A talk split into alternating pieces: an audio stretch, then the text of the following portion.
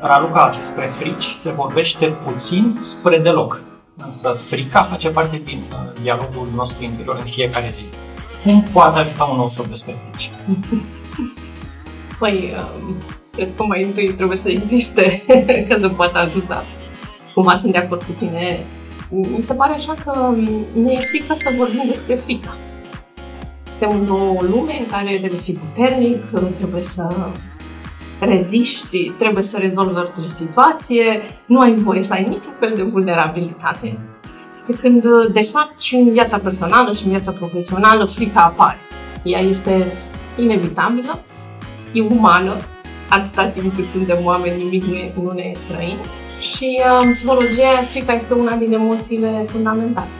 Pe lângă, sigur, bucurie, poate mai plăcută, dar și tristețe, furie, frica este firesc să o simțim este un scenariu al minții noastre despre ce s-ar putea întâmpla rău, complicat, dureros în viitor și mintea asta face, generează astfel de gânduri și astfel de emoții.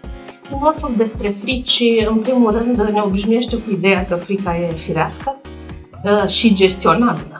Nu trebuie să ne fie frică de frică. Uh, e bine să o înțelegem, să ne împrietenim cu ea, pentru că ea, de fapt, ne poate ajuta ca să iau un exemplu, poate să fie mai clar, e, avem de susținut o prezentare în public. E fire să avem puține emoții, puține temeri, dacă o să mă fac de râs, dacă nu să fie oameni suficient de convinși de mesajul meu, sunt gânduri normale care apar. Și sigur, însoțite de această emoție, de această mică îngrijorare, anxietate. Ei, acest, această stare, uh, sigur, dacă ne lăsăm duși de ea, ne poate speria într-adevăr și poate vortexul e prea mare. Dar dacă ne uităm în spatele ei, de fapt, buna intenție a fricii este faptul că vom fi mai pregătiți la acel discurs. Ne vom pregăti mai bine, vom studia mai bine subiectul, vom empatiza mai bine cu sau. Un alt aspect interesant, o întrebare pe care îmi place să o, o, să o pun în acest workshop este care este dorința din spatele fricii? Pentru că, în mod paradoxal, în fața oricărei frici pe care o avem, stă o dorință.